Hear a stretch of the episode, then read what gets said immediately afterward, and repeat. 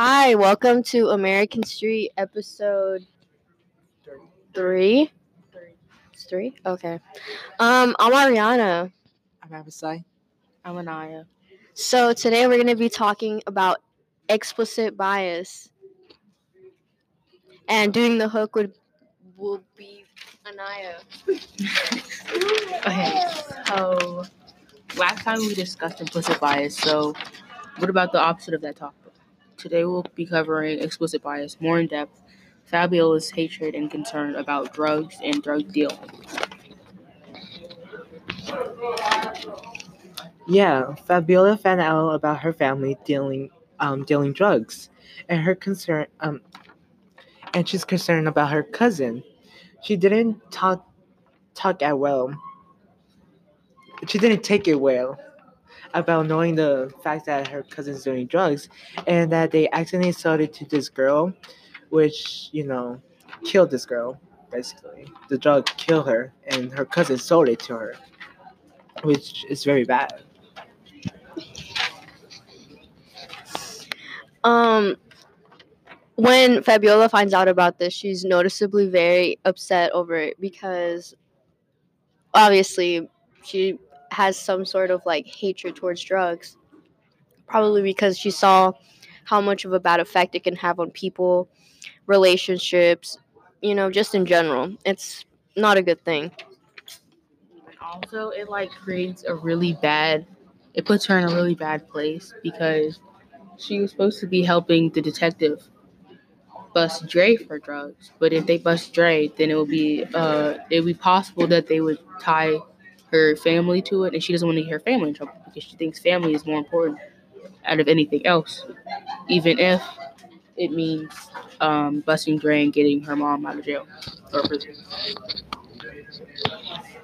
So basically, this is a prime example of explicit bias. So now we're going to get into it. So, explicit bias is best described as the attitudes and beliefs people have about something or someone. They're fully aware that they feel the specific way that they do. So, in this case, Fabiola is aware that she doesn't like drugs. Like, she knows it in her heart, she doesn't like it. She never actually openly says it to her cousins. So, it's never like she shares it with them, but she knows it in her right mind and isn't like implicit bias where like someone is doing something or is like against something unaware of it.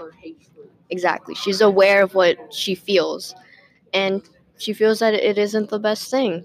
So do you guys have some examples of explicit bias? Do you have an example, Abisai? Um. No, I mean I think I do have some. I know some family, some family member of mine do drugs. Not gonna lie. you want to? Go ahead. Oh, okay. Okay, so wait, how is this gonna relate? So we could definitely relate to um, Fabiola. Fabiola because Oh yeah, because I don't approve of my uncle um, selling drugs, and it gets people in trouble because he got in trouble because he had drugs and he hit the drugs And somebody's house. Anyways, he hit the drugs in somebody's house, and you know they got in trouble because that's the impact drugs have on people. yeah, it's very illegal in here.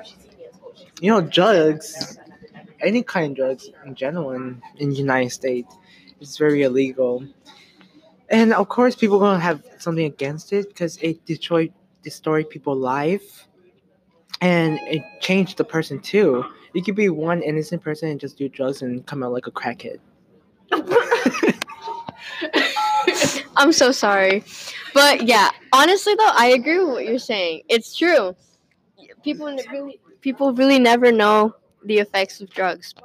And I will and I will openly say there's an explicit bias that people have. Like I have an explicit bias for people who are racist because I don't like racist people. I think racist individuals should not have rights because you don't want rights for other people, so why do you deserve them, you know? So do you have are you against anything that you're openly aware of? against to anything? Hmm. I don't know. I, I'm against bullying. Bullying. You know. I don't like people who bully other person.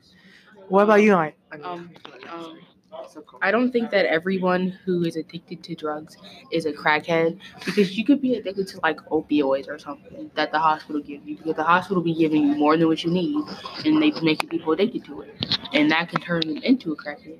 They be like on on um opioids and they end up on meth. I don't know. I don't know how drugs work, but yeah, not all people, not, not everybody who's addicted to drugs is a crackhead.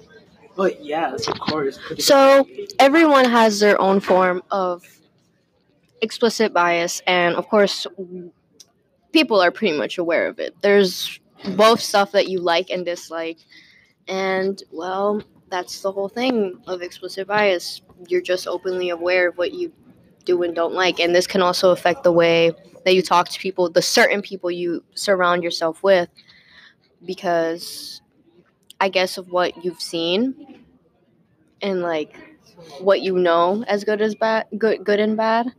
So yeah. So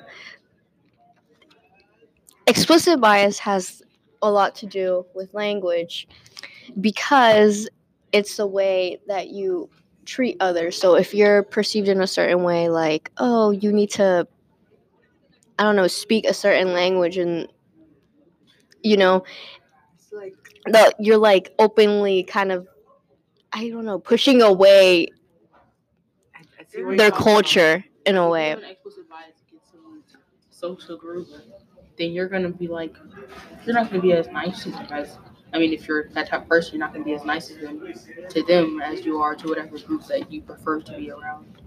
So, hear more about us talking about language in our next episode of American Street.